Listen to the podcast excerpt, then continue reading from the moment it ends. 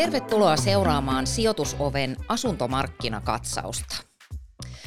Asuntomarkkinakatsaus on tämmöinen puolivuosittain julkaistava raportti, jossa käydään läpi tuoreita asuntomarkkinan tapahtumia.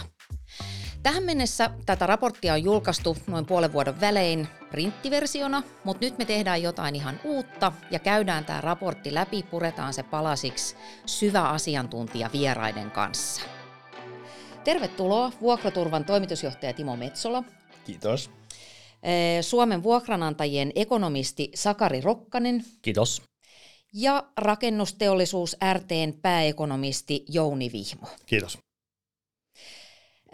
Asuntosijoittamisesta tavallaan on tarkoitus puhua aika lavealla skaalalla, mutta koska asuntomarkkina ja asuntosijoittaminen ei ole mitään saaria talouden maailmassa, niin otetaan ensin ihan tämmöinen lyhyt yleiskatsaus siihen, että mitä taloudessa tapahtuu.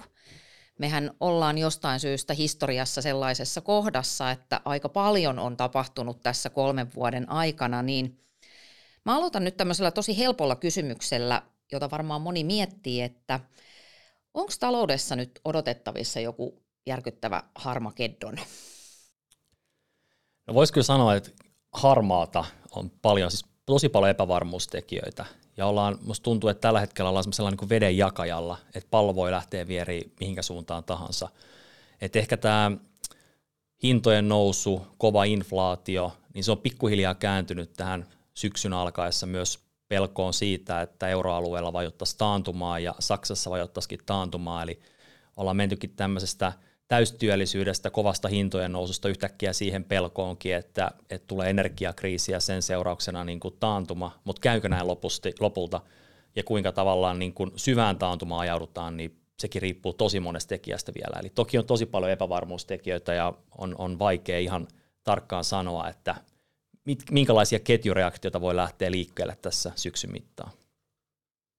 Niin tämä taantuma varmaan kiinnostaa, että, että mikä teidän veikkaus on, että, että tuleeko taantuma ja jos tulee, niin kuinka pitkään se kestää? Nyt saa ennustaa.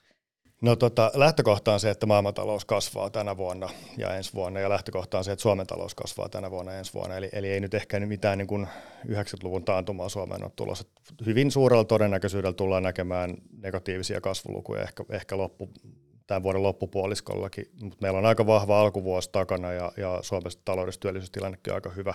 Se on totta, että kesän aikana tai sanotaan näin, että kesän aikana ei oikeastaan mitään hyviä uutisia oikeastaan taloudesta kuultu, että, että lähinnä niin, kun katsotaan Euroopan taloutta, niin voidaan ajatella näin, että suurimmassa osassa Suomen vientimaita niin on ennemminkin taantuman uhka kuin joku edes hitaan kasvun uhka. Että sinänsä maailmantalouden ennusteita on vedetty aika voimakkaasti alaspäin, mutta on hyvä muistaa kuitenkin, että maailmantalous kasvaa tänä vuonna ja ensi vuonna ja siitä kannattaa lähteä liikenteeseen. Niin, kyllähän se tämänhetkinen tilanne on, on sellainen, että jos joku väittää pystyvänsä ennustamaan, että asiat menevät näin ja näin ja sitten näin, niin itse ainakin seuraa lähinnä huvittuneena, koska Kyllä. nythän me ollaan, ollaan niin äh, monen tekijän, äh, ison tekijän mm. tällaisessa ristialkossa, että omasta näkökulmasta voidaan käytännössä pohtia erilaisia skenaarioita. En sanoisi välttämättä niitä edes ennusteeksi. Ehkä se voi olla sitten ennustamista, että hiukan niin kuin koitetaan hahmottaa niiden eri skenaarioiden keskennäistä todennäköisyyttä, että mitkä olisi ehkä niitä todennäköisimpiä ja, ja mitkä vähemmän todennäköisiä. Mutta jos jotain tämä kulunut vuosikymmen on tähän asti opettanut, niin muun muassa sen, että erittäin syvällä rinta-äänellä lausutut ennustukset voi olla nolo katsottavaa myöhemmin. Kyllä, kyllä. Skenaariopohdinta taas on, on ihan eri juttu. Ja, ja se ei lähde siitä, että tiedettäisiin oikea mm. vastaus, mm. vaan pohdiskellaan sitä. Ja, ja, ja nyt jos koskaan siihen äärimmäisen mielenkiintoinen hetki. Ö, onko sulla jotain suosikkiskenaariota, jos mä kysyn näin?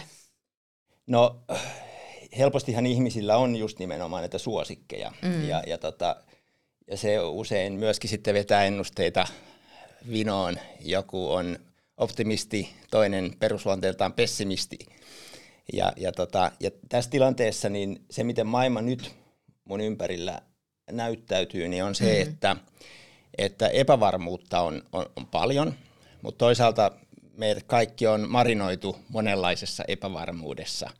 Eli, eli suomeksi sanottuna sellaiset uutiset, jotka esimerkiksi vaikka viisi vuotta sitten olisi yksin jo niin kuin järkyttänyt esimerkiksi mm. niin kuin globaaleja markkinoita, niin ne otetaan nyt vastaan, sanoisinko rutiinilla. Peruspandemia ja sotaa. Ja... Niin, kaiken näköistä niin. tässä sattuu ja tapahtuu. Eli, eli toisin sanoen, vaikka ollaan sellaisessa tilanteessa, että niin kuin äärimmäisen suuret asiat, ehkä jopa niin kuin voisi sanoa, että mannerlaatat on, on, on liikkeessä, me ollaan menty vaikka euro- ja dollarin kurssissa niin kuin pariteetin toiselle puolelle ja, ja tällaisia niin kuin melko suuria tota, merkkejä suurista muutoksista, niin, niin sitten tässä samassa tilanteessa niin sellainen niin kuin herkkyys ylireagoida on ehkä poikkeuksellisen alhaalla. Me ollaan niin sanotusti paksunahkaisia hyvin monenlaisten, mm. ei pelkästään talousuutisten, vaan myöskin niin kuin geopolitiikkaan ja, ja, ja, ja, ja, ja sitten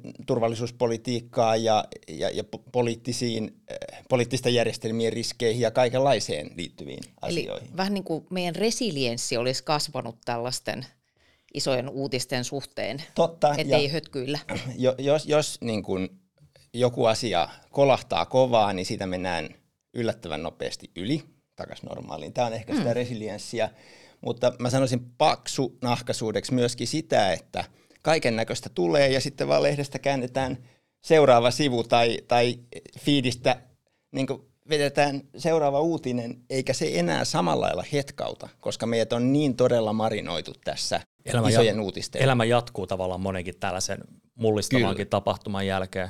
Ja tätä, tätä voisi tavallaan siis verrata mun mielestä etäisesti esimerkiksi sota-aikaan. Kun sota-aikanahan siis – jokainen ymmärtää, että taloudessa esimerkiksi tapahtuu myös isoja asioita. Nyt sota-aikahan me tavallaan nyt kielletään, mutta jos nyt mennään historian havinaa vaikka, vaikka äh, niin kuin maailmansotien vuosiin, niin silloinhan on ollut paljon erilaisia kehityskulkuja niin kuin kaikilla eri yhteiskunnan alueilla, mutta silti ihmiset on pystynyt jollain lailla jatkaa elämäänsä ja, ja, ja, ja toimimaan niin kuin loogisesti mm. siinä omassa maailmassa. No nyt tämä on, on tietysti paljon kevyempi tilanne, mutta mun mielestä tässä näkyy niin kuin – jonkun verran samoja ilmiöitä. Me ei olla niin herkkiä. Joo. no inflaatio tässä jo mainittiinkin. se on tilastokeskuksen ennakkotietojen mukaan tällä hetkellä noin 7,8 prosentin luokkaa. Ja nyt jos me siirrytään täältä yleiseltä tasolta tänne asuntomarkkinoiden ja asuntosijoittamisen maailmaan, niin näkyykö tämä inflaatio jo hoitovastikkeissa tai vuokrissa? Ja jos näkyy, niin millä tavalla? No energiahinnassahan niin kuin inflaatio näkyy ja, ja sitä kautta noin puolet tästä inflaatioluvusta selittyy siinä energian kallistumisella.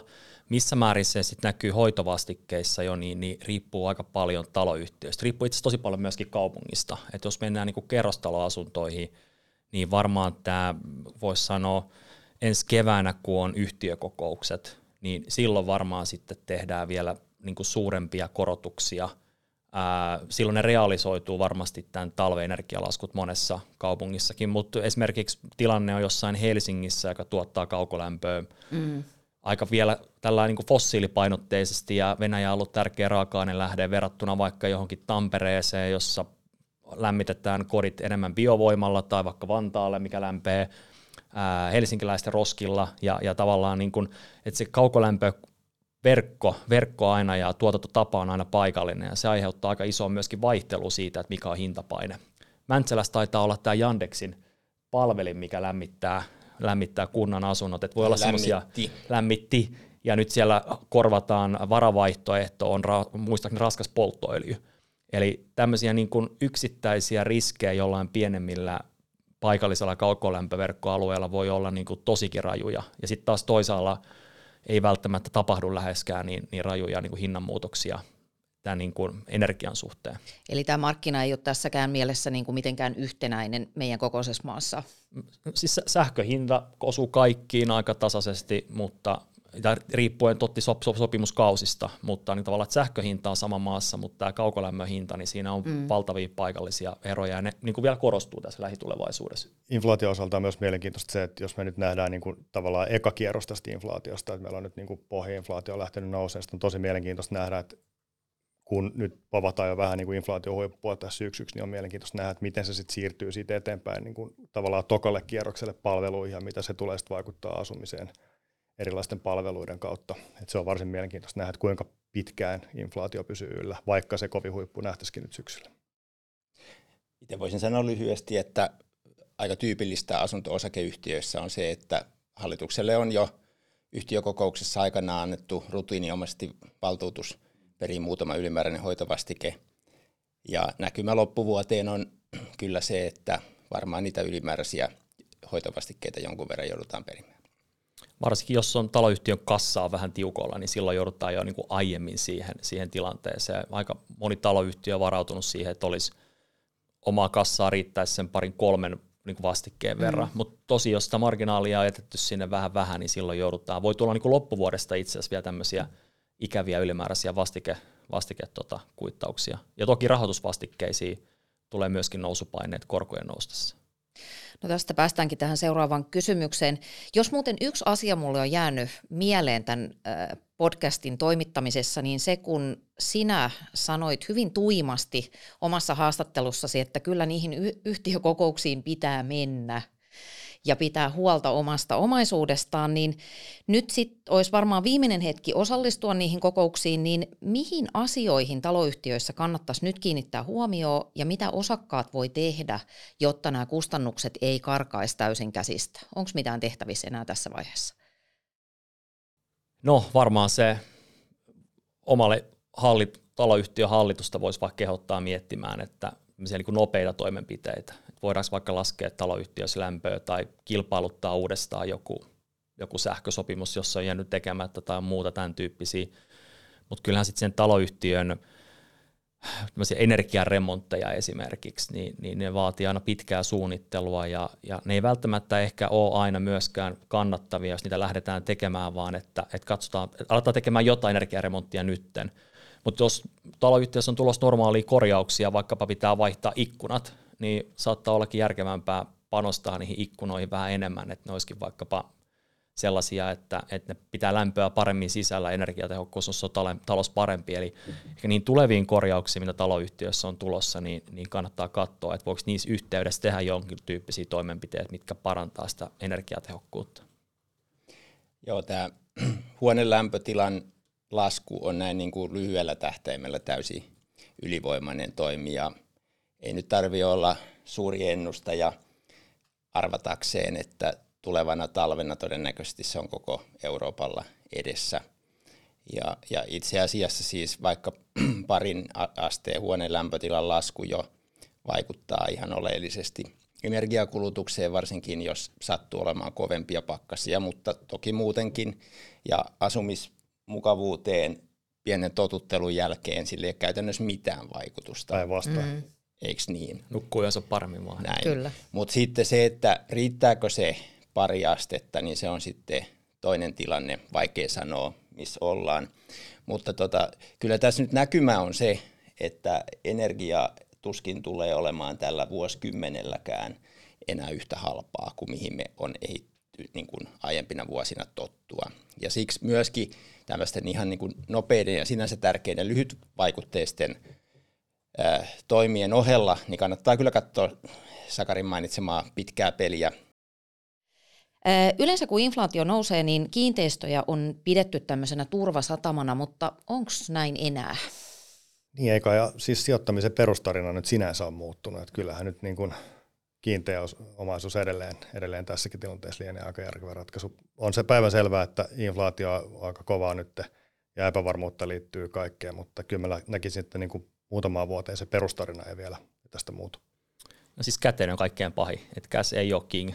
Ja tota, ehkä yleensä kun on nähty sellaista inflaatioa, mikä ajoittuu sellaiseen niin kuin voimakkaaseen noususuhdanteeseen, missä, missä kaikilla on niin kuin rahaa ja, ja hinnat nousee ja, ja kiinteistöjen arvot nousee ja osakkeet nousee ja näin, niin tämmöisessä tilanteessa niin asunnot on niin kuin historiallisesti antanut aika hyvää inflaatiosuojaa, mutta toki tämmöinen vähän epävarma tilanne, ää, enää ehkä voidaan puhua jopa inflaatio rinnalla stagflaatiostakin ja muuta, niin sitten on, on, on, on vaikea sanoa, että, että saako, mistä sitten lopulta saa niin kuin, niin kuin parasta inflaatiosuojaa, mutta on nyt kiinteistöt ja asunnot varmasti niin kuin moneen muuhun asiaan verrattuna kuitenkin tuo jonkinlaista suojaa se inflaation osalta.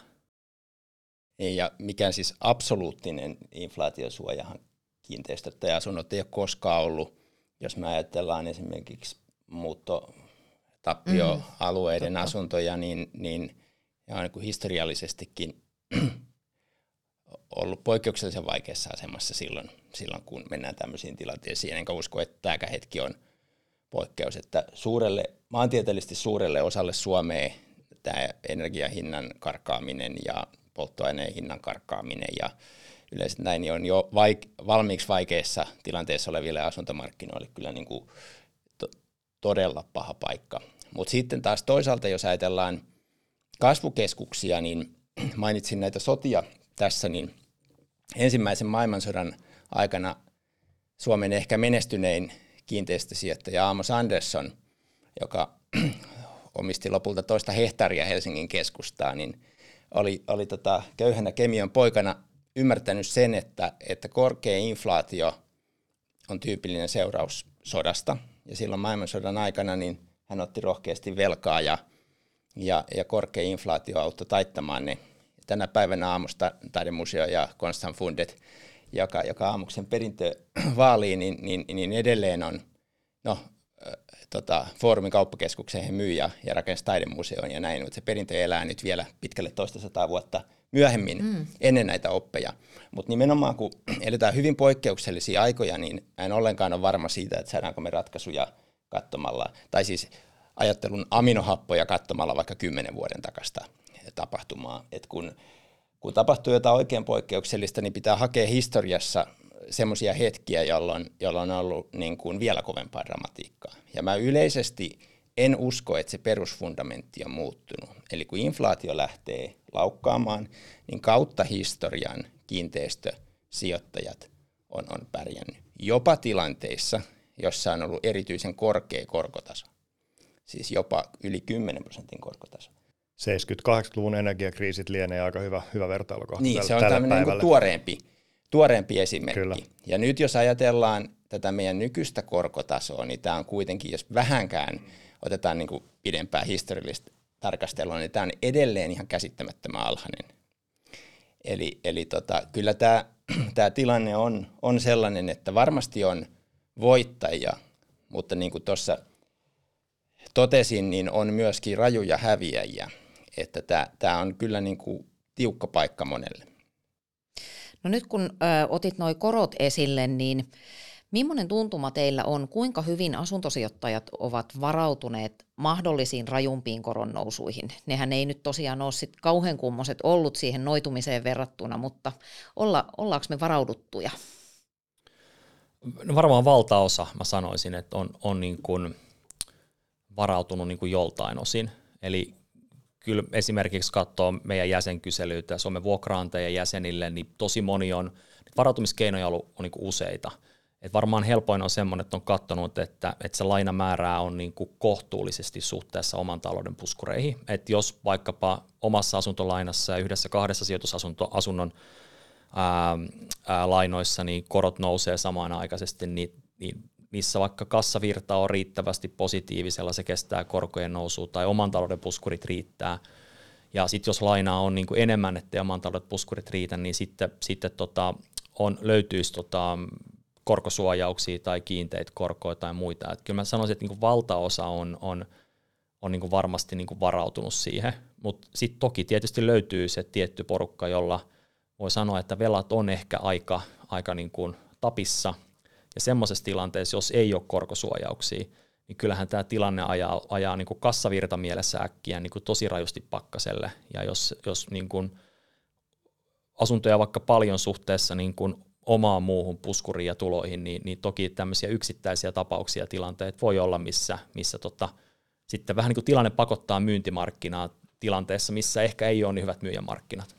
Sitten on hyvä muistaa, että pankit kuitenkin koe ponnistaa lainanottajat aika paljon korkeimmilla korkotasoilla, että eikä, eikä sieltä niin kuin vaikka Suomen Pankin tilastoista näy mitään hälyttävää sinänsä liittyen sijoitusasuntoihin. Et se on hyvä muistaa. Jos katsotaan vähän isompaa kuvaa, niin, niin tuossa tota, keväällä ää, kun tämä kehitys käynnistyi, niin koitettiin tehdä vähän perusteellisempaakin analyysiä meillä. Ja se kevään johtopäätös oli se, että, että on aika monella, huolestuttavan monella asuntosijoittajalla unohtunut tämä kultainen sääntö sijainti, sijainti, sijainti. Et siinä ne kolme tärkeintä on, ja ne on edelleen. Ja jos puhutaan tästä korkosuojauksesta, niin, niin sitäkin on tavallaan kahdella tasolla. Tietysti tämä ilmeinen, eli kyseinen, kyseiset tuotteet, mitä pankin tiskillä myydään. Mutta sitten on toinenkin mekanismi, eli, eli kun periaatteessa on, on, jos ei ole syntynyt kultalusikka suussa, on kaksi vaihtoehtoa. Eli, eli joko ostat oman ja maksat lainaa lyhennystä ja lainan korkoa, tai sitten asut vuokralla. Nämä on nämä vaihtoehdot. Ja, ja silloin mitä matalampi on korkotaso, niin sitä houkuttelevampaa suhteessa omistusasuminen on. Toki sitten matala korkotaso tuppaa nostamaan niitä hintoja, eli, eli se, sekään ei ole niin suoraviivasta, mutta kuitenkin näin ihmiset niin kuin lyhyellä tähtäimellä ajattelee. Ja, ja, ja sitten hintojen nousu on siis negatiivista siinä vaiheessa, kun sä oot ostaja. Et, ei enää siinä vaiheessa, kun sä oot omistaja. Mutta mut kuitenkin, eli, eli sä maksat joko korkoa tai sitten sä maksat vuokraa. Ja tilanteessa, jossa korot nousee, niin äh, on niin kuin loogisesti ajatellen perusteltua maksaa korkeampaa vuokraakin. Mutta nyt tullaan siihen haasteeseen, että tämä logiikka pätee vain niillä alueilla, jossa tämä sijainti, sijainti, sijainti ehto täyttyy. Koska ähm, vuokratasot ei mitenkään suoraan määräydy korkotason kautta, vaan ne määräytyy välillisesti kysynnän kasvamisen kautta. Eli, eli kunkin ää, niin kuin alueen sen hetkin, sen kysynnän ja tarjonnan suhde määrää sen vuokratason. Ja nyt valitettavasti tosi moni asuntosijoittaja on huomannut, että vaikka vuokra-asumisen suosio korkojen nousun myötä ää, niin kuin näyttää nousseen, tämä näkyy siis jo keväällä, niin tämä suosion nousu on kaikkea muuta kuin tasasta. Ja, ja, ja tota, se suurissa kaupungeissakaan ei ulotu kaikille alueille, puhumattakaan niin kuin suurimpien kaupunkien ulkopuolisesta alueesta. Ja, ja nyt tavallaan me ollaankin sellaisessa tilanteessa, että, että esimerkiksi pellonlaidasta huonojen liikenneyhteyksien ja, ja, ja tulevaisuuden lupauksena leijuvien palveluiden niin kuin, ääreltä ostettuissa asunnoissa ei välttämättä pääse siirtämään sitä noussutta korkoa tai muita noussuja kustannuksia sinne vuokraan. Siinä, missä taas niin, kuin, niin sanotusti paraatipaikalla – se voi onnistua niin kuin jopa kohtuullisen vaivatta. Ja tässä me tullaan siihen johtopäätökseen, että asuntosijoittaminen näyttää nyt ja tulevaisuudessa vaativan paljon enemmän ihan siis rehellistä ymmärrystä, asiantuntemusta, vaivan näköä ja, ja näiden realiteettien tunnustamista. Voiko tästä kaikesta päätellä nyt myöskin vähän sillä tavalla, että asuntosijoittaminen tämmöisenä niin kuin jokamiehen har, hauskana harrastuksena, niin sen aika on nyt ainakin joksikin aikaa ohi?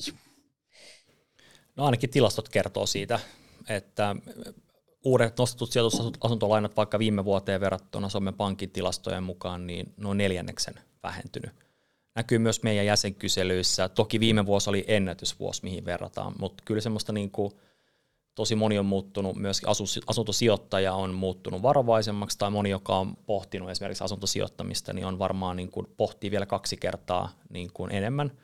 Ja, ja tämmöisessä epävarmassa tilanteessa, niin sehän on totta kai ihan ok pohdintaa. Mutta mun mielestä, niin kuin Timokin hyvin toi esille, niin jollain tavalla asuntosijoittamisessa hyvä, hyvä lausu, lausahdus on mun mielestä se, että kvartaali on 25 vuotta. Et, et, et on tärkeää katsoa, että et toki että mitä tapahtuu niin lyhyellä aikavälillä, mitä tapahtuu korkotasolle ja hintatasolle ja, ja minkälaisia erilaisia niin energiaheilahduksia lyhyellä aikavälillä, mutta sitten kuitenkin tämmöiset niin pidemmän aikavälin megatrendit, mitkä luo ne pohjavirtaudet siihen markkinaan ja yhteiskuntaan, niin ne on tämmöinen niin osta ja pidä ja turvaa eläkepäiväsi tyyppiselle sijoittajalle sitten kuitenkin niin kuin pitkässä juoksussa niitä niin kuin tärkeimpiä tekijöitä. Eli, eli juuri tavallaan sijainti, jonka ajattelee, että siihen kohdistuu vuokra-asuntokysyntää vielä ja muutakin kysyntää niin kuin parikymmenen vuoden päästä, niin on itse asiassa edelleen niin kuin se melkeinpä tärkein tekijä siinä koko yhtälössä. Sitten vaan katsoo, että oma talous ja sijoitus kestää tyrskyt siinä välissä, mutta, mutta se pitkä aikavälin, että tavallaan että et koko ajan seilaa siinä vaihtelevassa aallokossa, mutta, mutta katseen pitää olla siellä niin kuin horisontissa ja suunnan siinä mielessä, mielessä selvä, niin se on ehkä hyvä pitää aina mielessä. Jos se tässä tilanteessa olisi jotenkin toisin, niin olisi se aika hassua. Korot nousee ja epävarmuus on suurta. Se on outoa, jos se tässä tilanteessa kasvaisi, eli varmaan on ihan järkevää näin. Mutta varmaan hyvä lyödä Suomi niin kuin Euroopan kartalle, niin kyllähän meille edelleen Suomesta niin kuin asuntotuotto on, on hyvää verrattuna muihin, muihin Euroopan maihin, niin, niin ei, ei kai tämä asuntosijoittaminen tässä nyt ollut. Hmm. Niin, ei varmasti ollut tässä, joku voisi sanoa, että ihan tervettä jäähtymistä ja oikeastaan on itsekin samaa mieltä, että monennäköisen ylikuumentumisen merkin jälkeen niin tämmöinen kuitenkin aika hallittu jäähtyminen on, on mun mielestä ensinnäkin väistämätöntä, koska, koska eihän sen valtava jyrkkä nousu ole, ole ikinä mahdollista kuin, kuin väliaikaisesti.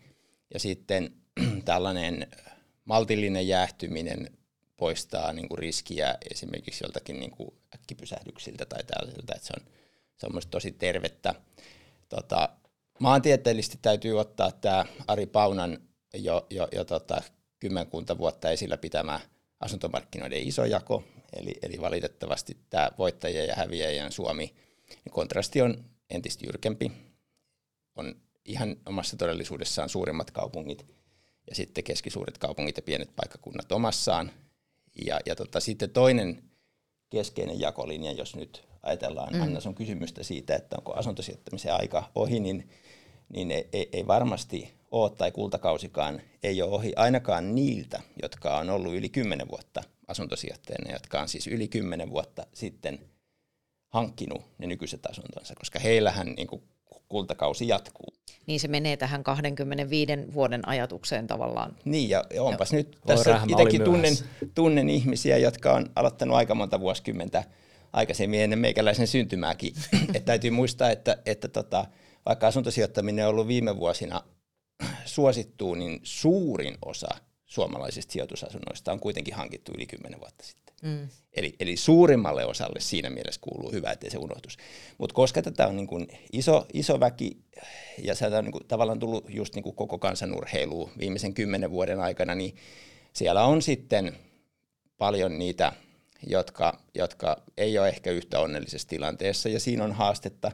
Ja toki kaikilla, niin, niin pidempää kuin vähemmän aikaa asuntosijoittajana toimineilla, niin on nyt harkinnan paikka sen oman asuntosijoitussalkun kasvattamisen suhteen, että et mitä siinä uskalletaan tehdä.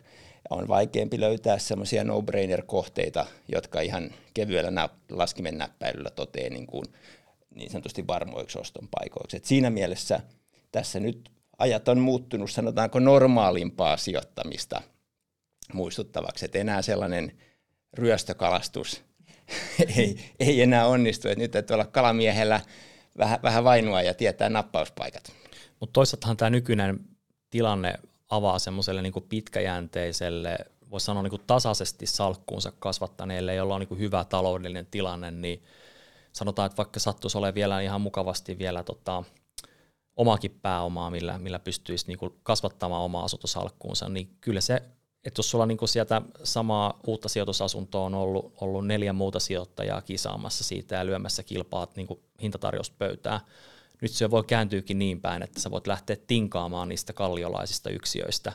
Ja, ja siinä mielessähän tämä tavallaan niin kuin aina tämmöinen, voisi sanoa, markkinan jäähtyminen ja hidastuminen on sitten taas mahdollisuus myöskin, että, että toki nimenomaan niin kuin korostuu tämä valinta, että, että ei voi laittaa vaan niin kuin asunto kuin asunto, hinnalla kuin hinnalla ja aina hyvä sijoitus, vaan, vaan nimenomaan, että se valinta korostuu, mutta niitä, niistä, niistä helmistä on vähemmän kilpailu tällä hetkellä kuin vaikkapa pari-kolme vuotta, tai pari vuotta sitten, tai vaikka viime vuonna, milloin, milloin käytiin niin kuin asuntokaupassa niin kuin ennätyksellisen kuuma vuosi.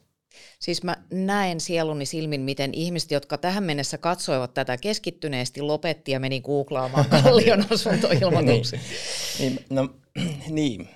Tämä on niin, niin hyvä kommentti. Kallio on siinä mielessä niin osuva, että mä en usko ollenkaan, että Kallion potentiaali on, on kokonaan vielä nähty. Tulee mieleen sellainen huvittava keskustelu, jonka itse aikanaan kävin Kalliossa vuonna 1999 ja iso välitysliikkeen edustaja kysyi multa, että miten mä niin kuin ammattilaisena itse vielä, siis henkilökohtaisesti olin ostamassa sieltä asuntoa, että tota, ammattilaisena vielä ostan, vaikka niin kuin kaikki tietää, että nämä hinnat on noussut niin paljon. Hinnat oli siis neljäs vuodessa käytännössä tuplaantunut kalliosta. Nämä hinnat on noussut niin paljon, että nämä seuraavaksi romahtaa. Ja sitten mä vaan selitin, että mä uskon kallioon ja mä uskon, että nämä pussikaljamiehet näin ja näin ja näin. Ja sitten hän puisteli päätään, mutta tietysti myi, myi mulle sen asunnon, ihmetteli kyllä. Ja tota, perspektiiviä tuo se, että, että sinänsä niin kuin nimellishinta on säilynyt kyseisessä asunnossa, mutta just kattelin, että valuutta on vaihtunut. et, et, tota, se on tosi vaikea ennustaa, että, että, tota, että silloin kokenut ammattilainen näki viimeaikaisen hintakehityksen valossa, että hinnat on niin korkeat, että miten, tollainen, miten toi Timo niin kuin alan ihmisenä vielä ostaa.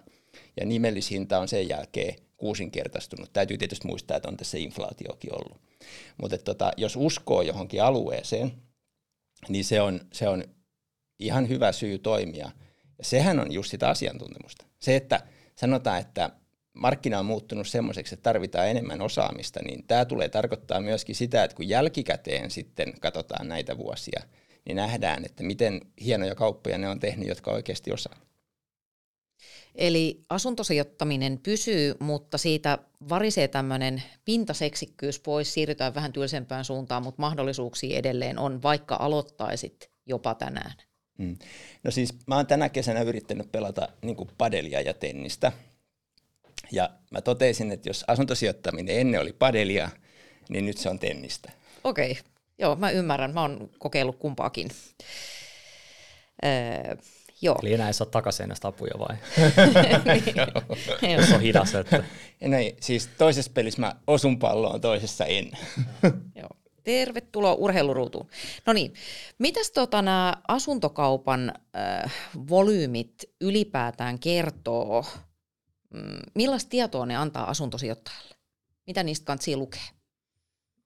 Antaa ennakointia, voisi sanoa niin hintakehityksestä ja myöskin siitä kaupasta. Eli nyt kun heinä, tai voisi sanoa, että niin kuin viime vuosina asuntokaupassa oli, oli niin kuin ennätysvuosi, ja sitten huomataan, että kun kauppaa käydään paljon, niin sitten se näkyy, pikkusen viivellä heijastuu siihen, että myöskin hinnat nousi monella alueella Suomessa niin kuin taas ennätyksellisen nopeasti. Toki tosi monen muuhun Pohjoismaahan verrattuna niin kuitenkin kuin maltillisesti. Mutta mut se niin näkee, että taas, jos kauppa jäähtyy, niin sit voidaan ennakoida, että no nyt siellä varmaan alkaa ostajat niin kuin tinkaamaan. Eli, eli vähemmän kuin ruuhkaa siellä, siellä tota samasta asunnosta kilpailemassa, niin sit se hidastaa hintakehitystä tai jopa voi kääntää sitä niin kuin laskuun. Et se on aina ensin, kun tapahtuu taloudessa jotain, niin yleensä kauppa kiihtyy, hinnat kiihtyy perästä, ja sitten jos kauppa jäähtyy, niin, niin sitten hinnat, hinnat kehittyy hitaasti tai jopa vähän laskupainetta.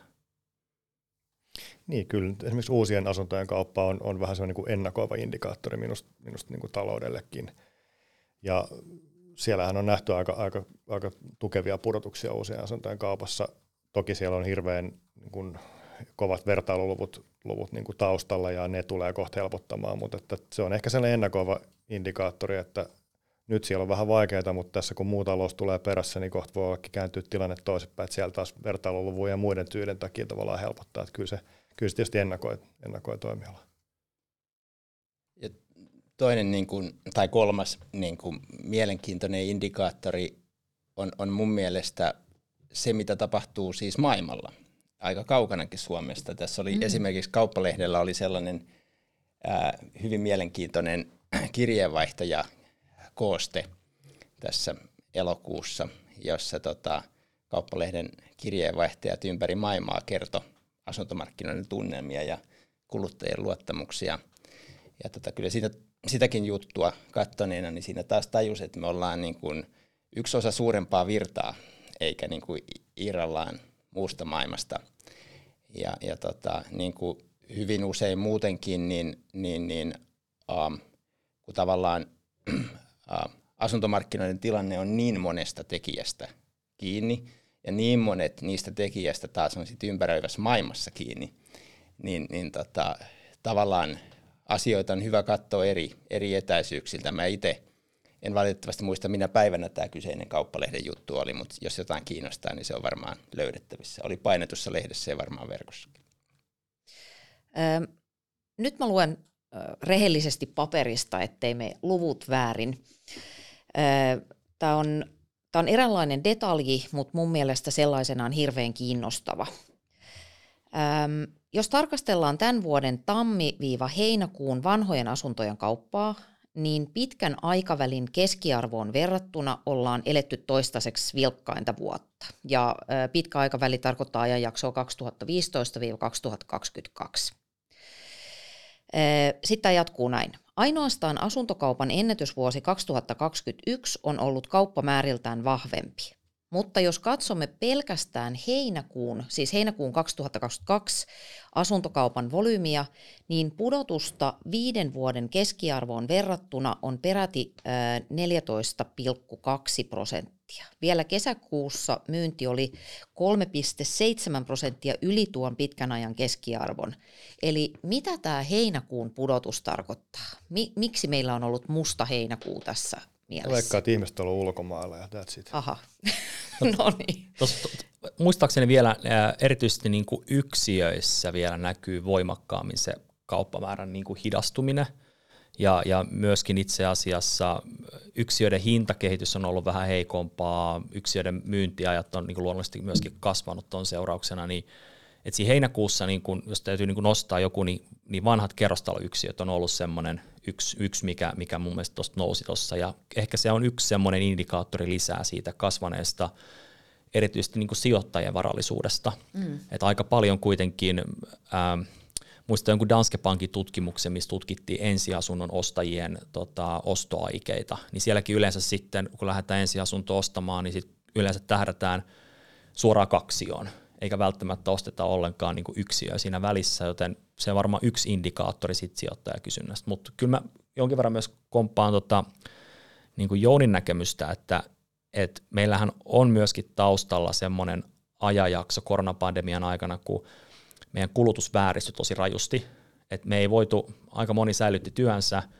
siirtyi etätöihin, ää, säästöt karttu meillä suomalaisilla ennätyssuuriksi, ja tosi paljon lähti purkaantua siitä varsinkin viime vuoden aikana asuntomarkkinoille. Ja se on yksi keskeinen syy, mikä selittää sitä, minkä takia asuntojen hinnat nousi niin voimakkaasti, johtui siitä, että meidän kulutusprofiili vääristyi niin voimakkaasti.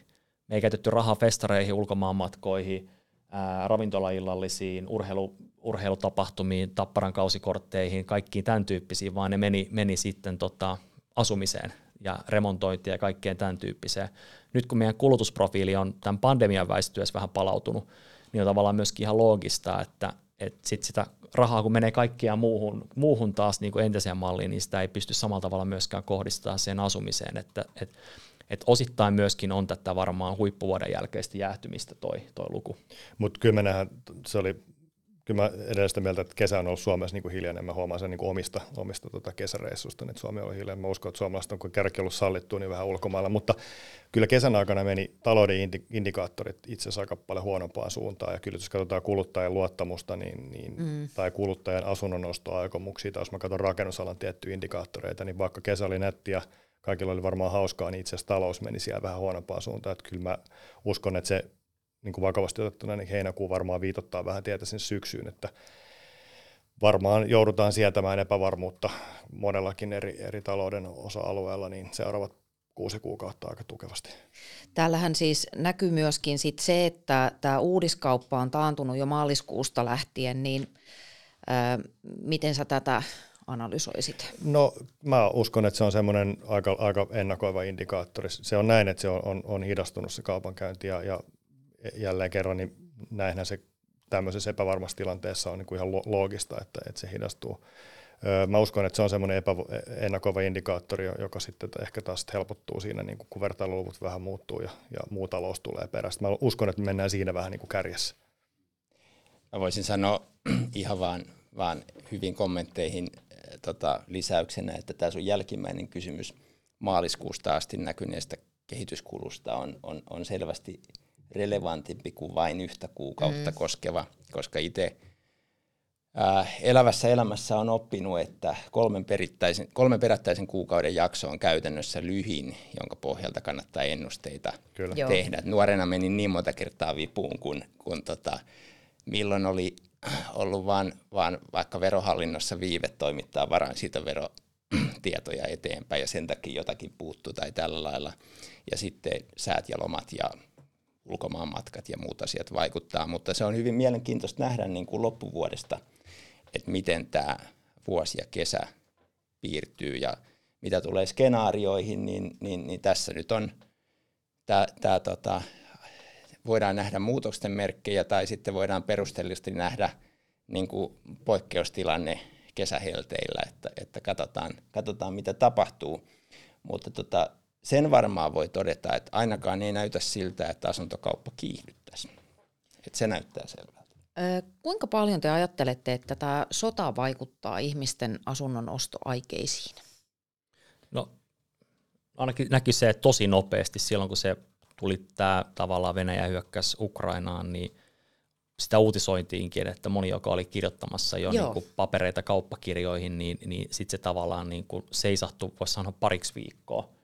Mutta sitten tavallaan tämä Timon mainitsema, että me totutaan näihin kauheisiin asioihin, niin sitten se kyllä niin kuin, tavallaan niin kuin nopeasti normalisoitu ja palautui, mutta toki tavallaan ehkä nämä asunto on monen suomalaisen elämän suurin investointi ja pitkä, pitkä tavallaan niin kuin jänteinen semmoinen, niin, niin, niin kauan kuin se tulevaisuus on harmaata, niin, niin kyllähän tämän tyyppinen tekijä. Niin, niin kauan, itse asiassa on jännä miettiä, että jos tuo sota saataisiin päättymään ja, ja, ja Venäjä siirtäisi joukkoissa oikealle puolelle rajaa ja, ja tavallaan energiatilanne helpottuisi, niin on jännä katsoa, että, että minkälainen vaikutus sitten tämmöisellä niin kuin positiivisella signaalilla olisi näihin markkinoihin. Toki se nyt ei ole vielä ihan lähitulevaisuudessa mm. nähtävissä, mutta, mutta varmaan myöskin toiseen suuntaan voi sitten niin kuin tulevaisuuden uhko, usko voi palautua ehkä myös nopeastikin, jos vaan tapahtuu tarpeeksi niin paljon asioita oikeaan suuntaan. Siis sota lisäsi epävarmuutta niin kuin tosi nopeasti, tosi paljon, mutta eihän Venäjän hyökkäyssota ole poistanut sitä tarvetta sieltä, asun,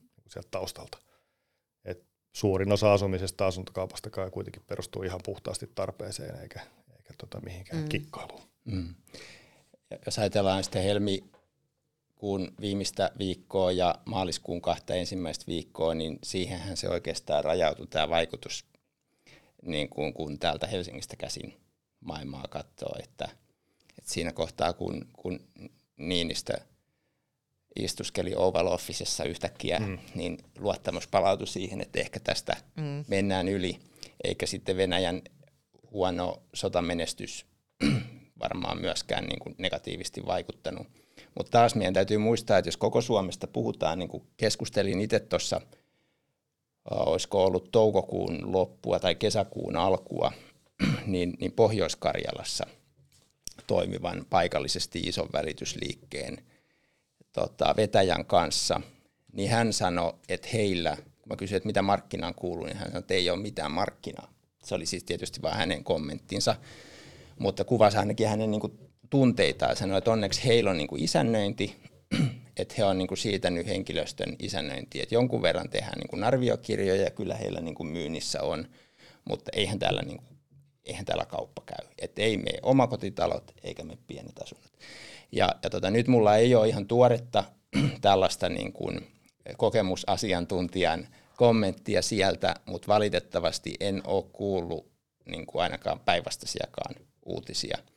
Et Suomella on pitkä itäraja ja tota, niin, niin siellä on ehkä tunnelmat hiukan vielä erilaiset kuin länsi- tai etelärannikolla. Puhutaan sitten vähän asuntojen hinnoista, koska sehän nyt aina sitten kiinnostaa, niin hinnat on jatkaneet nousua. Koko maassa hinnat nousi Q2 aikana 1,7 prosenttia verrattuna vuoden takaseen.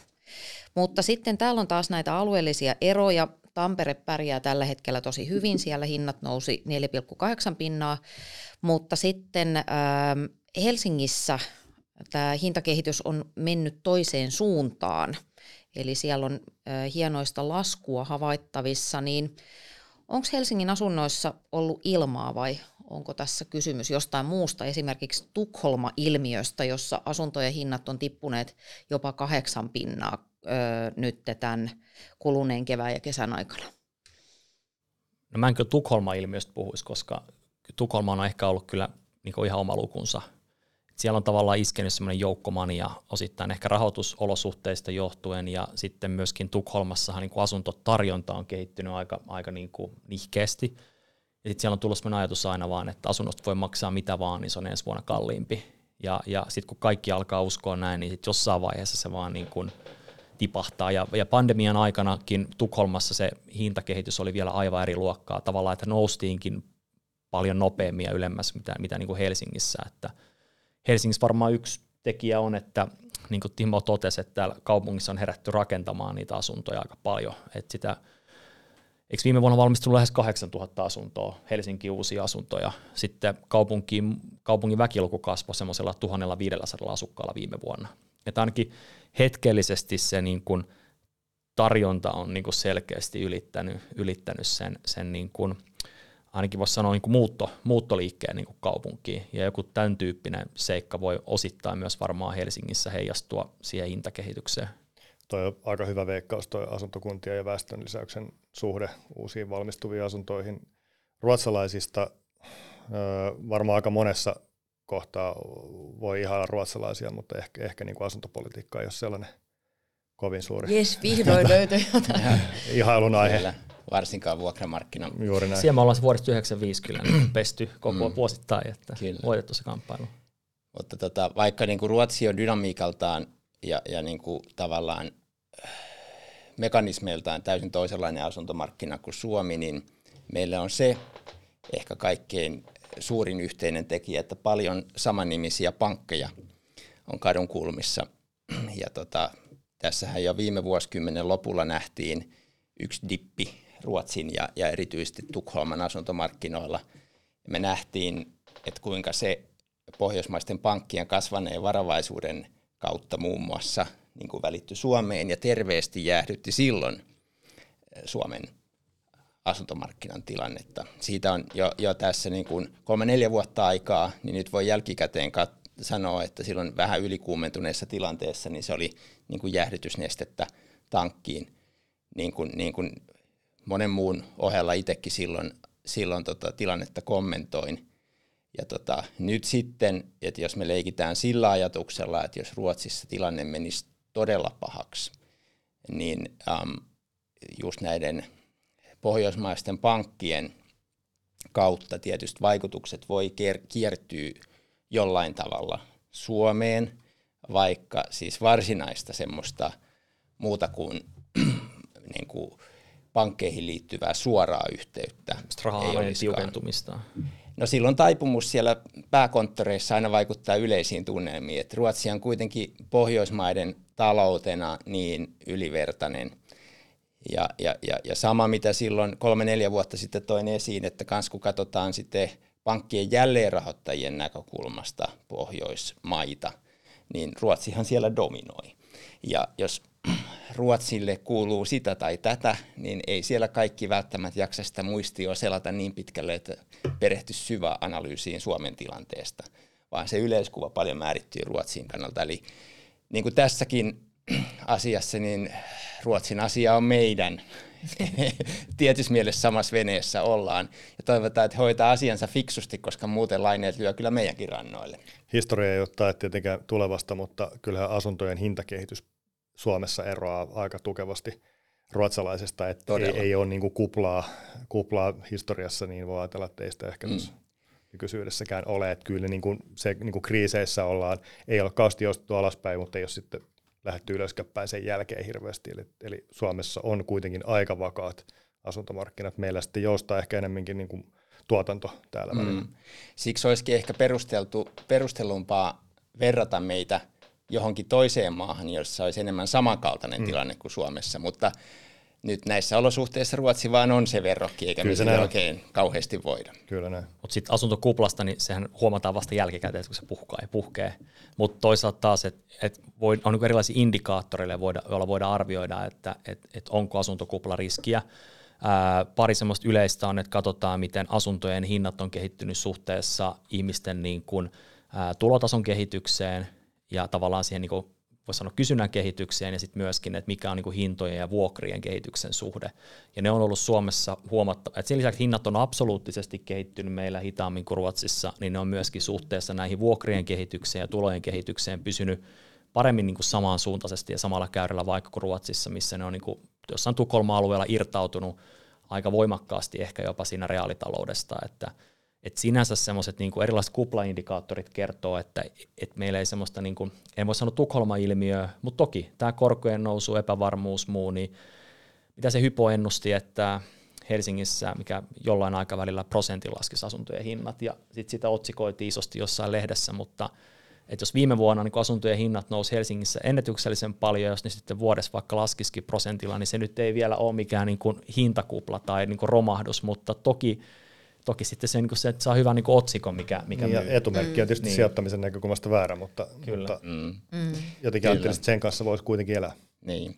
Ja sitten vielä meillä on siinä mielessä käänteinen Tukholma-ilmiö, että kun Tukholman hillittömän työvoimapulan ihan keskeinen juurisyy on just tämä asuntopula, joka siellä on ihan Vuokrasääntely. Mm. Vuokrasääntely, että saa vuokra-asuntoa, omistusasumisen hinta on ihan tolkuton ja pimeillä vuokramarkkinoilla maksetaan kynnysrahoja ja, ja välirahoja. Ja, ja, ja se on, se on, se on niin kuin, että jos Tukholmallahan menee hyvin, mutta jos Tukholman asuntomarkkinoilla – ei olisi tätä huutavaa asuntopulaa. Jos siellä olisi toimiva vuokramarkkina, niin Tukholmahan menisi niin kuin ihan raketin lailla.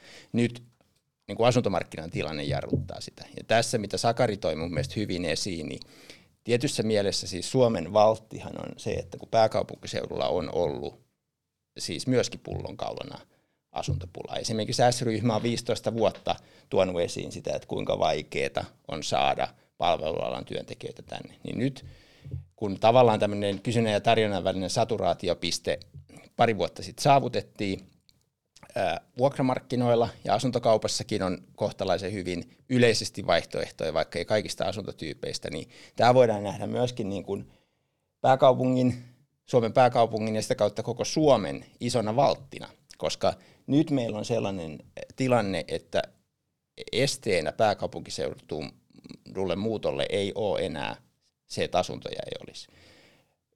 Hintataso on tietysti muuta maata selvästi korkeampi, mutta vaihtoehtoja kuitenkin on. Asumistukijärjestelmä toimii nyt. Valtiovalta tuoreesti just kertoo, että yhtenä mahdollisena vastauksena niin kun energian kallistumiseen mietitään, että asumistukea nostettaisiin entisestään. Vaikea sanoa, onko, onko hyvä vai huono ratkaisu, mutta se on kuitenkin nyt niin kuin nostettu poliittiseen keskusteluun niin kuin vastuuministerin toimesta. Ja tota, Suomen talousnäkymille se, että asuntopula ei ole esteenä, niin se on ihan käsittämätön valtti. Ja nyt jos me meinataan unohtaa, kuinka suuri se on, niin me voidaan katsoa Tukholmaa. No nyt sitten sijoittajalle, mm. se voi lyhyessä pelissä olla haaste. Mutta jos me ajatellaan vähänkään pitempää peliä, niin kyllähän se, että me pysytään, että jos me pärjätään maailmassa, niin se on pitkän päälle meille kaikille hyvä. Ja uskoisin, että myös asuntosijoittajille. Toi on asia, josta ei hirveästi tai ainakaan minusta tarpeeksi, tarpeeksi keskustella, että niin jos katsoo rakennusteollisuuden näkökulmasta, niin me joko rakennetaan aina liian vähän tai sitten me rakennetaan liikaa, mutta mm. aika harvoin tulee kukaan sanomaan, että se on hienoa, että, että me ollaan rakennettu näin paljon, että miten hieno juttu tämä pääkaupunkiseudulla koko Suomelle, että kiitos tuosta puheenvuorosta. Mutta siis kyllä mä voin sanoa myöskin, että mun mielestä meillä on maailman toimivimmat asuntomarkkinat ja, ja itse asiassa iso merkitys ja rooli sillä on myöskin, että meillä on toimiva vuokra-asuntomarkkina, missä on missä on lähes 40 pinnaa myöskin pienten yksityisten tarjoamia vuokra-asuntoja toisille suomalaisille. Et se on aika niin kuin kilpailtu markkina, mutta, mutta toimiva markkina ja pitkässä juoksussa mäkin uskon siihen, että tämmöinen tavallaan toimiva asuntomarkkina on hyödyksi Suomelle ja jos Suomi menestyy, niin sitten tavallaan voisi ajatella, että myöskin ne Suomessa olevat asunnot ainakin näissä kasvaviskeskuksissa niin pidemmän päälle on, niin kuin, on niin kuin hyviä sijoituksia. Ja kilpailuhan tekee alalle hyvää. Sehän on selvä juttu. Lisää vaan suosiota. Mä, mä varoitan Sakari omasta kokemuksesta sua tuosta kommentista, että kun sun edustaman yhdistyksen hallituksessa olin, olin 17 vuotta ja sitten tavallaan päätöshaastattelussa sanoin, että Suomessa on mahdollisuudet ää, olla, olla tota maailman toimivin asuntomarkkina. En sanonut edes ihan niin rohkeasti kuin sinä, että ollaan, vaikka tota, oikeastaan samaa tarkoitin. Niin aika paljon tuli semmoista hyvin vihasta palautetta, jossa kuvattiin niin kuin yksittäisiä ongelmia. Ja tota, se on mun mielestä mielenkiintoista, että usein eihän tämmöinen kommentti äh, tarkoita sitä, vaikka minkä äsken sanoit, että as- Suomen asuntomarkkinoilla ei olisi ongelmia, että suhteessa ideaaliin ollaan niin kuin kaukana täydellisestä. Mutta sitten jos missään muussa maailman maassa asiat ei ole paremmin, kun katsotaan kokonaisuutta, niin mun mielestä se on myöskin näkökulma, joka meidän on syytä muistaa. Et samaan aikaan, kun me, meidän täytyy puhua asuntomarkkinaongelmista, jotta me voitaisiin kehittyä, niin se, että aina välillä vilkastaan sen verran sivulle, että huomataan, että itse asiassa meillä saattaakin olla maailman paras tilanne, niin mun mielestä se ei ole mitenkään ongelmien vähättelyä, vaan se on päinvastoin kannustus mennä vielä mm-hmm. eteenpäin. Että tämä työ, mitä me täällä tehdään, erilaiset toimijat pitkäjänteisesti ja koitetaan pelata pitkää peliä, niin ei tämä nyt ihan penkin alle Joo, on mutta tämä on hirveän tyypillistä. Muistan silloin, kun ensimmäistä kertaa tuli nämä PISA-tulokset, että meillä on maailman parhaat koulut, niin aika vankasti esimerkiksi Helsingin Sanomien mielipidesivustolla perusteltiin, että ei todellakaan ole, että Mm. Minusta tämä oli hieno isänmallinen niin, Minun lapsellani on niin huono opettaja. Niin, ja kerran oli Mut ruokalassa ei, ei, ei tarvitse. Ei, ei tarvitse olla hyvä, kunhan on luokan paras. Joo. No hei, sitten jos kurkataan pikkusen uusien asuntojen hintoja, niin täällä pisti silmään ainakin näin mallikolle tämmöinen paradoksi, että kauppamäärät on siis laskeneet jopa rajusti, mutta sitten samaan aikaan hinnat on nousseet nopeammin kuin vanhoissa asunnoissa, niin mikä juttu? Saako vastata kolmella sanalla? No, jos pystyt, niin. Sijainti, sijainti, sijainti. Siis toi on musta oikea vastaus just Timolla, koska on kaksi indeksiä, että seurataan just tavallaan vanhojen asuntojen hintakehitystä, missä se verrataan niitä vähän niin kuin keskenään ja sitten uusia asuntoja taas niin kuin keskenään, että, että ne niin kuin antaa hyvää osviittaa vähän niin kuin niiden markkinoiden, voisi sanoa sisäisestä kehityksestä, mutta tavallaan keskenään, kun vertaillaan näitä, niin se on just niin kuin sen takia vaikeaa, kun vertaa vähän eri tuotetta, että vähän niin kuin käytettyä autoa ja uutta autoa, niin niiden hinnoittelukin kanssa muukin on vähän eri, eri kysymys. Yksi selittävä tekijä on kyllä niukkuus, että meillä on edelleen suhteellisen vähän asuntoja mm. Niin tarjolla, joka on peruja sitten sieltä niin kuin ennen, ennen koronakriisiä jo. Ja varsinkin varmaan tietyillä alueilla, et, et jos on uudiskohteet tietyllä halutulla alueella, niin, niin tota, hmm. sekin näkyy siinä. Jokainen voi koittaa esimerkiksi Arabian rannasta ostaa perheasuntoa ja katsoa, kuinka helppoa se on. Ja toihan itse asiassa, just nuo isommat asunnot, erityisesti niissähän on varmaan, että niin kuin pandemian aikana näki, että nimenomaan näiden isompien kerrostaloasuntojen hinnat oli niin voimakkaassa nousussa. Ja, ja varmaan me nähdään semmoista pienet asunnot, isot asunnot myös uudiskohteissakin tavallaan, niin kuin, niidenkin tilanne on vähän erityyppinen, kun niiden markkinajuudet on erilaiset. Rakennuslupia on myönnetty 13 pinnaa vähemmän kuin vuosi sitten. Samaan aikaan rakennus, niin rakennushankkeiden aloitettujen määrä pikkusen kasvoi, eli 5 prossaa. Koittaako pian semmoinen hetki, jolloin asuntoja valmistuu vähemmän kuin ennen? Tyrehtyykö uudisrakentaminen jotenkin oleellisella tavalla? Asuntojen uudisrakentaminen hidastuu ihan varmasti tänä ja ensi vuonna se on ihan selvää, mutta tota, pakko sanoa, että eka puoli vuotta on menty kyllä yllättävän hyvillä tasoilla aloituksissa. Luvat näyttää tietysti alaspäin, mutta tota, kyllä niin kun jos tämmöisillä tasoilla pysytään tänä ja ensi vuonna, sitten vähän, ehkä vähän vähemmän, niin näillä tasoilla jos pysytään, niin kyllä minusta edelleen mennään niin kuin, varsin niin kuin hyvällä tasolla. Mitä tämä tarkoittaa sitten taas asuntosijoittajan näkökulmasta? Mitä tästä kantsii ajatella? Voisi ajatella näin, että et, et jos niin kun, ainakin mulla itsellä oli yllätys vielä noin kesäkuun aloitukset, että ne oli myöskin ehkä niin kuin noin korkealla tasolla. Toki en ole katsonut vielä niin kuin kaupunkikohtaisia tilastoja, että se olisi myös mielenkiintoista ehkä katsoa, että, että onko ne aloitukset jotenkin, niin kuin, sehän on ollut vähän nähtävissä, että se rakentaminen on viime vuosina niin kuin voimakkaammin painottunut näihin niin kuin suurempiin kaupunkeihin niin kuin volyymillisesti, niin ehkä sitä jakaumaa jakaumaa tota, on, on, on niin kuin hyvä katsoa ja, ja ehkä se myös sit kertoo sitä, että, että se minne näitä, niin kuin, missä kaupungeista aloituksia on ollut ehkä eniten, niin se myös sit kertoo sitä, että mihin kaupunkeihin niin kuin markkinat myöskin tässä tilanteessa niin kuin uskoo vahviten. Et sieltä voisi ajatella semmoisia niin yhtenä indikaattorina siitä, mitä, mitä on. Ei se rakennusliike lähde sitä taloa rakentamaan paikkaan X, jos se, se usko, että se menee kaupaksi ja että sillä on niin pitkäaikaista kysyntää sillä sijainnilla. Tässä pandemia toki jatkuu, mutta rajoitukset on nyt ainakin tällä hetkellä Suomessa pois ja varmaan erittäin korkea kynnys mennä uusiin rajoituksiin. Mm. Joku oli Hesarin pääkirjoituksestakin lukevina niin, että pandemia on ohi, mikä on mun mielestä mielenkiintoista, kun tota, taitaa olla valistuneiden arvioiden mukaan, että jos, jos kaikki maailman ihmiset testattaisiin, niin just tällä hetkellä olisi enemmän tartunnan kantajia kuin koskaan ennen. Pandemian eri asia kuin pandemian vaikutukset. Näin nämä asiat Mut koetaan. Pandemian vaikutukset, kun on väistynyt, niin sitten rakennusliikkeissä ja, ja, ja tietysti taloudessa muutenkin, niin, niin maailmanlaajuisesti tämä etätyön tuleva rooli on, on keskeinen.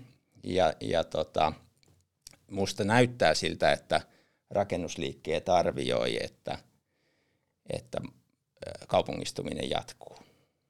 Ja, ja etätyö tapahtuu niin kuin enemmän kaupungista kuin, kuin vapaa-ajan asunnoilta siis suhteessa. Ja ainakin se, että vaikka vapaa-ajan asunnoilla ja, ja, ja, ja tota, kaiken näköisistä niin sijaintiriippumattomista paikoista niin töitä tehtäisiin, niin ihmiset haluavat niin kuin näiden tietojen valossa edelleen niin kuin hyvältä sijainnilta itselleen vakituisen asunnon. Ja tämä on, nyt jos mennään taas Suomen rajojen ulkopuolelle, niin tämä näyttää olevan niin kuin kansainvälisesti totta. Siis se perusteella, mitä nyt mm-hmm. tässä vaiheessa voidaan sanoa. Joten sitten voi siitä spekuloida, että mahdollisesti se on, se on meilläkin totta. Ja tota, um, yleisesti se, kun Jouni sanot tästä hyvästä tasosta, niin tietysti se on kaikkien etu, ettei rakenneta liikaa. Mä itse uskoisin, että tämä tämänhetkinen rakentamisen taso on vähintäänkin riittävä. Et tuskin liian vähän tällä hetkellä rakennetaan. Mutta niin rakennusliikkeiden kuin, kuin koko niin kuin yhteiskunnan pitkän tähtäimen etu on se, että rakentamisen määrä on pitkällä tähtäimellä sopiva. Koska jos me, tehdään, riittävä. Jos me tehdään niin, se on riittävä, mutta ei myöskään liikaa, eli, eli sitten käyttäisin ehkä termiä sopiva koska tässä on sellainen yhteys, että asuntomarkkinoiden äh, kytkentä kuluttajien luottamukseen ja siis kokemukseen omasta varallisuudesta, varakkuudesta, kulutusmahdollisuuksista on suuri. Suomen suuri valtti on ollut se, että meillä on ollut historiallisesti siis 90-luvun laman jälkeen erittäin vakaat asuntomarkkinat. Ja, ja sillä lailla katon maailmaa kyllä suht valosasti, että meillä on nousut ollut maltillisempia, on mahdollista, että myöskin laskut on maltillisempia. Ei koske koko Suomea, mutta tota, hyvin mielenkiintoista on paitsi katsoa niitä aloitusmääriä, niin myöskin sitä, että missä niitä hankkeita aloitetaan. Ja mä oon ollut havaitsevina niin, että siinä on tapahtunut kyllä priorisointia. Ja, ja tota, viitaten omiin aiempiin kommentteihin niin tänään, niin mun mielestä oikeaan suuntaan. Ne on poistunut sieltä pellolaidalta ne aloitukset tuota, tuohon kaupungistumiseen vielä, niin voidaan katsoa myös Suomen rajan sisäpuolella sitä kaupungistumista, niin tämä näyttää pitävän paikkansa, eli se väestö, väestön lisäys on palannut vähän niin kuin sinne kasvuurille näihin isoihin kaupunkeihin, josta se, jos siinä pandemian pahimmassa vaiheessa häipyi sinne kehyskuntiin, niin näyttää siltä, että tuoreimmat niin kuin tilastot mm. haiskahtaa sieltä, Kyllä. että kaupungistuminen jatkuu. Ja olisi se aika outoa, jos nyt semmoinen niin kuin kuitenkin iso megatrendi, palveluiden käytön lisääntyminen sun muu, niin, niin häipyisi. Joo, tätä rohkeni itse keväällä ennustaa kanssa ja, ja ei ole näköpiirissä, en ole havainnut mitään, joka muuttaisi sitä käsitystä. Varmaan muoto muuttuu jonkun verran. Sitten jos puhutaan korjausrakentamisesta vielä yhden kysymyksen verran, niin jos ajatellaan taas sitä asuntosijoittajaa, niin mm, miten pitäisi nyt suhtautua asuntoyhtiöiden remontteihin? Kustannusarviot ilmeisesti annetaan niin kuin tosi lyhyelle aikajänteelle ja näin, niin, niin, niin miten te tätä ratkoisitte omalla kohdalla? No, tuli, mulla yhdessä taloyhtiössä just tällä hetkellä, missä itse on tota, ää, omistan asunnon ja vuokraan sitä, niin, niin tota, siellä just linjasaneeraus on edessä ja en vielä tiedä, minkälaisia tarjouksia hallitus on niistä saanut, mutta todennäköisesti ne on, ne on kalliimpia kuin – kuin vaikkapa vuosi kaksi sitten ja rajusti. Ja sitten taas miettii sitä, että no, pitääkö tätä lykätä ja kysyä keväällä uusia tarjouksia. Mutta sitten jos kaikki taloyhtiöt tekee saman liikkeen ja, ja, ja kun tietää samaan aikaan, että siellä on näissä meidän 70-luvun lähiötaloissa, niin kun tällä vuosikymmenellä on se iso korjausmassa. Ja, ja sitä niin kun, fakta on vaan, että korjattavaa on siellä paljon ja, ja suhteessa siihen tarjolla olevaan kapasiteettiin ja muihin, niin en osaa sanoa, mulla ei ole semmoista kristallipalloa, että onko lykkääminen kannattavampaa toki ja, ja, ja ylipäätään, että myös on varmaan sellaisia paikkoja, missä lykkäminen ei myöskään ole niin kuin mahdollisuus. Mutta ehkä vielä on eri asia se, että lykätäänkö urakan aloitusta puoli vuotta. Et ehkä vaarallisin reitti on semmoinen, että no, nyt hirvittää tämä tota, linjasaneurauksen suunnittelukin, että tavallaan jätettäisiin kaikki se suunnittelutyö ja muu tekemättä ja sitten joudutaankin korjaushommiin niin kuin siinä vaiheessa, että kun putket jo lahoo käsiin, että, että se on varmaan se kaikkein vaarallisin ja kallein vaihtoehto. Että kyllä se ennakoitavuus kannattaa, mutta toki tässä tilanteessa niin, niin, niin tota, vaikea sanoa, mikä se on se voittava ratkaisu. Mm. Itse ostin eilen luontaistuotekaupasta kuusi purkkia kalsium, magnesium, tabletteja näin helteiden kunniaksi. Eli kaikki mitä hyllyssä oli. Ja sitten mukava myyjä kysyi multa selvästi yrittäjärouva itse, että saanko kysyä mistä moinen suosio. Ostin kaikki, niin sanoin hänelle, että no, tämä on kuluvaa tavaraa ja toisaalta ei nämä purkit varmaan halvemmaksi tuu näin inflaation aikoina. Eli nyt kaikki ryntää ostaa kalliostyksiöitä ja magnesiumi Kyllä. niin, niin pointtina, pointtina siis yleisesti se, että, että korkean inflaation aikana niin lykkääminen saattaa kyllä olla riski.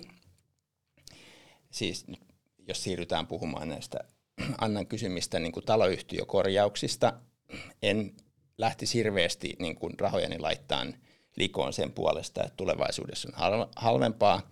Lisäksi jos me ajatellaan vähän niin kuin pidemmälle vuosia eteenpäin, niin en tiedä mikä valtio ja kenen johdolla, onko ne ukrainalaiset vai, vai, vai ketkä, jotka Ukrainaa jälleen rakentaa, mutta se me jokainen nähdään uutiskuvista, että jälleenrakennusurakka on melkoinen. Ja lisäksi esimerkiksi niin kuin maailman suurimpiin kuuluva terästehdas ja, ja, ja, ja tota, monta muuta tärkeitä rakennusalan tuotantolaitosta on ollut niiden rajojen sisällä ja ilmeisesti saanut pahasti siipeensä. Nyt sitten kun Turkista ja Iranista ja ties mistä, nyt muun muassa mainittuu terästä tuodaan, niin jossain kohtaa ehkä kansainvälisellä rahoituksella, kun, kun sitten Ukraina jälleen rakennetaan, niin ne, jotka uskoo, että rakennusmateriaalinen ei kohdistu inflaatiota, niin ne on mun mielestä ehkä kevyesti optimistisia. Ja siksi äh, mä uskon, että tämmöinen historiallinen lainalaisuus, että siis juuri koskaan Suomen historiassa äh, tota, tarpeellisten korjausten eteenpäin siitäminen ei ole ollut kustannusmielessä järkevää. Ehkä se tuoreen poikkeus on siellä 80-luvun lopulla kyllä, joku hetki löytyy, mutta tota, nyt korkean inflaation aikana energiaremontit, mitä, mitä Sakari tässä ää, tota, korosti, ja sitten myöskin muut kaikki tarpeelliset, niin, niin, niin tota, itse veikkaisin, että on viisainta tehdä. Sitten lisäksi, jos ajatellaan Suomen taloustilannetta, niin, niin, niin jarruttaminen yleisesti tuskin niin kuin, tuo mitään hyvää. Et se, että kun me tehdään tällaisia asioita nyt, jotka joka tapauksessa on tulevaisuudessa tehtävää ja jotka tulevaisuudessa on ehkä vielä kalliimpia, niin samalla me pidetään myöskin terveellä tavalla talouden pyöriä pyörimässä. Ja yksi Suomen iso valtti, vaikka esimerkiksi finanssikriisin aikaa, oli se, että ei tullut pelättyä rakennusalan massatyöttömyyttä. Siellä Vanhanen ja Vapaavuori teki toimi vaikka osoittautunutta yhteistyötä ja tuli välimallin korkotuki tai tämmöinen niin kuin, aratuo, välimallituotanto, lyhytaikainen ara, ara, aratuettu tuotanto. Ja, ja, ja, ja tässäkin kohdassa, niin jos me ajatellaan, että rakennusala sukeltaisi äh, niin kuin rajusti, niin sillä olisi kyllä vaikutuksia yhteiskuntaan. Voidaan katsoa sitä 90-luvun lamaa, että miten ne asiat kertaantuu. Mun mielestä tota, aina parasta elvytystä on, on tehdä se, minkä tekemisen aika nyt jo on. Ja sitten toinen on tämä niin kuin infra ja, ja raideverkko. Että jos ei nyt ruveta raideleveyttä muuttamaan, mutta muuten, että et kun jo, jollakin tavalla pitää kuitenkin elvyttää, niin energiatuet, infrahankkeet, tavallaan tällainen, missä ei kannata niin kuin vettä kaivoon, vaan, vaan aikastetaan semmoisia investointeja, jotka on joka, joka tapauksessa tulossa, niin erityisesti korkean inflaation aikana niin mun mielestä on järkevää tehdä. Tietysti samaan aikaan täytyy sanoa, että kukaan ei tiedä tulevaisuudessa mitään varmaa, että voisi, voisi olla virhekin, mm. mutta tyypillisesti inflaation olles korkea, niin odottelu maksaa. Jos mä niin tiivistäisin näin, että, että jos se meidän taloyhtiö tyyliin saisi yhden tarjouksen, niin sitten mä sanoisin, että kannattaa ehkä yrittää sillä tavalla, että saisi edes kaksi tarjousta pöytään tyyppisesti, että jos, jos se niin kuin kapasiteetti on tällä hetkellä niin, kuin niin rajuskäytössä tai että saatavuusongelmat on niin, niin tapissa, että saadaan vain yksi tarjous pöytään, ettei päästä tekemään hintavertailu kahden välissä välillä, niin silloin kannattaa ehkä miettiä, että onko suunnitelmissa jotain muutettavaa tai voidaanko jotenkin edesauttaa tilannetta sillä tavalla, että saataisiin sitten pari-kolme tarjouspöytää. Niin, tai voitaisiko esimerkiksi parin kolmen muun taloyhtiön kanssa niin lyödä hynttyyt niin. yhteen ja pyytää yhteiset tarjoukset, vaikka ei oltaisikaan ihan tonttinaapureita, mutta suurin piirtein samanlaisia taloja suurin piirtein samalla alueella. Ja varsinkin jos suunnitelmat on vielä niin kuin aika, molemmat ovat kilpailutustilanteessa. Niin. Mm. Tuossa on hyvä muistaa vielä Suomen kestävän kehityksen tavoitteet. Meidän täytyisi käytännössä tuplata korjausrakentaminen tässä lähiaikoina, jotta mihin päästä. Se tarkoittaa, että kyllä korjausrakentamiselle kysyntää niin kuin riittää. Öm, vuokrat on tämän vuoden toisella neljänneksellä olleet nousussa koko maassa. Pääkaupunkiseudulla vähän vähemmän kuin muualla Suomessa. Öö, mitä tästä on luettavissa? Mistä tämä kertoo? Ollaanko me palattu johonkin pandemiaa edeltävään aikaan? Niin, Juuri näin. Mitä tämä Olla, ollaan niin. palautumassa pandemiasta tai vuokra-asuntomarkkina ja kysyntä siellä. Ää, vielä jos katsotaan noiden vuokra, tai oikeastaan voisi sanoa, että tosi monessa kaupungissa vielä, kun verrataan vaikka viime vuoden loppua ja tämän vuoden alkua, niin, niin vuokrataso, vuosineljännes muutos oli, oli negatiivinen – pääkaupunkiseudulla, monessa muussakin kaupungissa. Nyt katsotaan noita vuokramuutoksia, niin kaikissa Suomen kaupungeissa loppukeväästä alkuvuoteen verrattuna niin vuokrataso oli pysynyt joko ennallaan tai noussut. Et se lasku oli niin pysähtynyt kaikkialla. Et se käänteen merkki on aika voimakas. Ja jos rinnalla katsotaan vaikka vuokra-asuntojen markkinointiaikoja, otetaan koko maan tasolla vaikka vapaarahoitteiset vuokra-asunnot, niin, niin toi päättynyt heinäkuu, mikä on vuokra-asuntomarkkinoiden niin kuin kovin sesonkikuukausi, niin se oli markkinointiaikojen näkökulmasta, että kauan, kauan keskimäärin ilmoitus on siellä ää, välityssivustolla vuokravi.comilla tässä, komin sivustolla tässä tapauksessa, niin ää, tilanne hyvin samantyyppinen kuin kesällä 2019. Silloin, milloin se korona oli vielä se lasten lautapeli tai aikuisten mm. suosima janojuoma, eli, eli vahvat merkit on siitä vuokra-asuntokysynnän palautumisesta. Taisi Kojamokin vielä – tulosjulkaistuksensakin yhteydessä kertoo, että hekin teki ennätysvuokrauksen tuossa tota, heinäkuussa, mitä, mitä julkaisi. Eli sekin oli yksi vahva indikaattori vielä, että, että kyllä monella tapaa palautuminen on tapahtunut, tosin pääkaupunkiseudulla vähän hitaammin kuin muualla Suomessa. Ja väestön kehitys kääntynyt mm. takaisin ikään kuin kasvuuralle kaupungeissa. Tukee tätä, tätä ajatusta koronapandemian viimeiset hännät heiluu. Ehkä lisääntyvä epävarmuus asuntomarkkinoilla yleisesti ottaen voisi ottaa vähän sitten vielä niin til vuokra-asumiseen. Sitten jos katsoo vuokrien kehitystä tarkemmin, jo keväällä näkynyt kehityskulku, että jyvät ja kannat erottuu toisistaan. Halutuimpien asuntojen vuokrat on, on selkeästi nousussa. Nythän tilastokeskus antaa tätä postinumerotasostakin tietoa vähän aiempaa laajemmin myöskin, ja me nähdään omista tilan, tilastoista. Ja sitten jos haetaan niin kuin selitystä näille laskuille, jotka vaikka toisella neljänneksellä, eli siis kesäkuun loppuun päättyneessä aineistossa oli, niin siellä on tämmöisiä tiettyjä ongelmallisia alueita, jotka vetää niitä, niitä keskiarvoja alas. Että, että tota, esimerkiksi Vantaalla on tiettyjä alueita, jossa asuntojen vuokraaminen on aika, aika haastavaa. Ja sitten lisäksi maailma on muuttunut niinkin, että kun enää ei olla siellä neuvostoliittolaisessa kaupassa, niin esille panolla on merkitys niin kuin valintamyymälässä konsana. Eli niin kuin, sinänsä ei ole kysymys pelkistä asunnon ominaisuuksista, vaan myöskin sen asunnon markkinoinnin pitää olla sellaista, että se puhuttelee, koska hyvällä hakijalla on paljon vaihtoehtoja, niin, mm. niin siitä jo karsitaan, että mitä ruvetaan niin kuin tarkemmin katsomaan, niin sen perusteella, että minkälaisen vaikutelman se ilmoitus jo ihan siinä kohden listausnäkymässä näkymässä antaa. Ja sitten toinen on se, että kun vuokralainen ilmaisee kiinnostuksensa, niin, niin tota, kyllä siinä nopeat syö hitaat.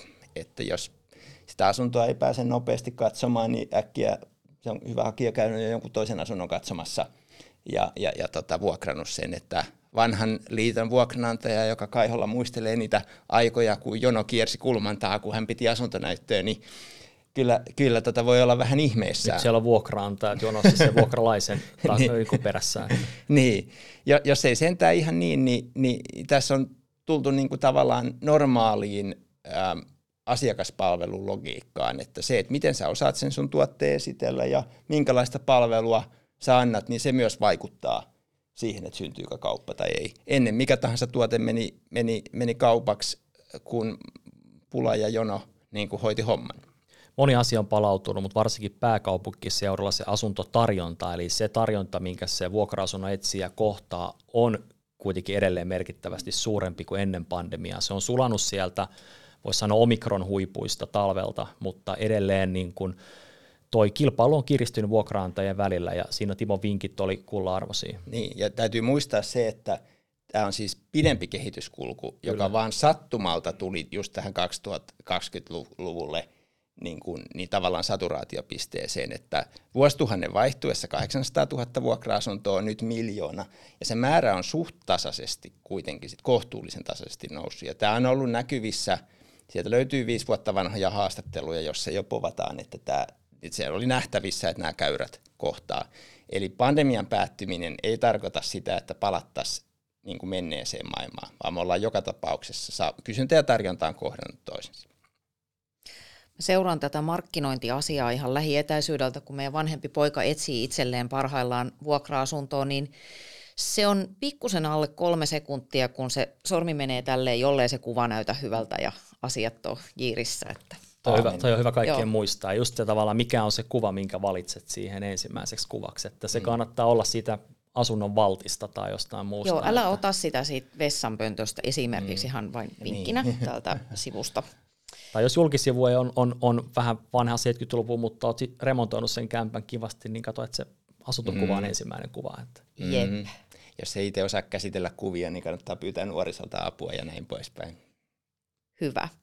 Hei, otetaan tähän loppuun vielä muutama tämmöinen napakka yleiskysymys, niin ähm, Tätä aihetta jo tässä sivuttiin, mutta jos mennään aika tämmöisellä kylmällä kyllä ei meiningillä, niin kannattaako, uskaltaako tällä hetkellä elokuussa 2022 ostaa sijoitusasuntoa? Kyllä. Riippuu Kyllä. asunnosta.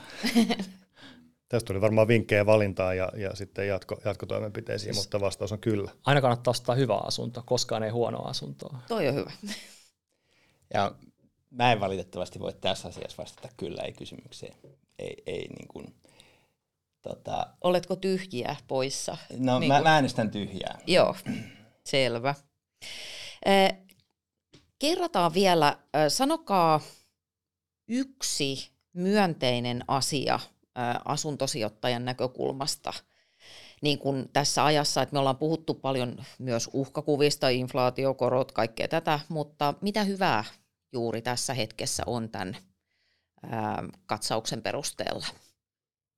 Yksi hopeareunus tulee mieleen, että et aina kun epävarmuus kasvaa ja, ja on levottomuutta ja näin, niin tyypillisesti vuokra-asumisen suosio niin kuin kasvaa.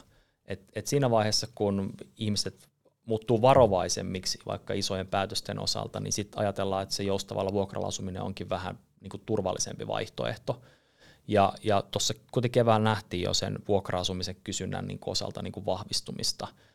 Ja yleensä, että jos nyt tässä vielä pahimmassa skenaariossa nähdään, että, että siirrytään tämmöisestä niin kuin inflaatiosta ja hidastuvasta kasvusta vaikka niin kuin taantumaan, niin silloin jossain määrin myöskin tämmöinen asuntosijoittamisen vastasyklisyys hieman niin kuin helpottaa, voi sanoa myöskin vuokraantajan tuskaa, eli, eli tota, vuokra-asuntojen kysyminen, kysyntä yleensä sit säilyy vahvempana tämmöisissä tilanteissa, missä vaikka talous alkaisi sakkaamaan.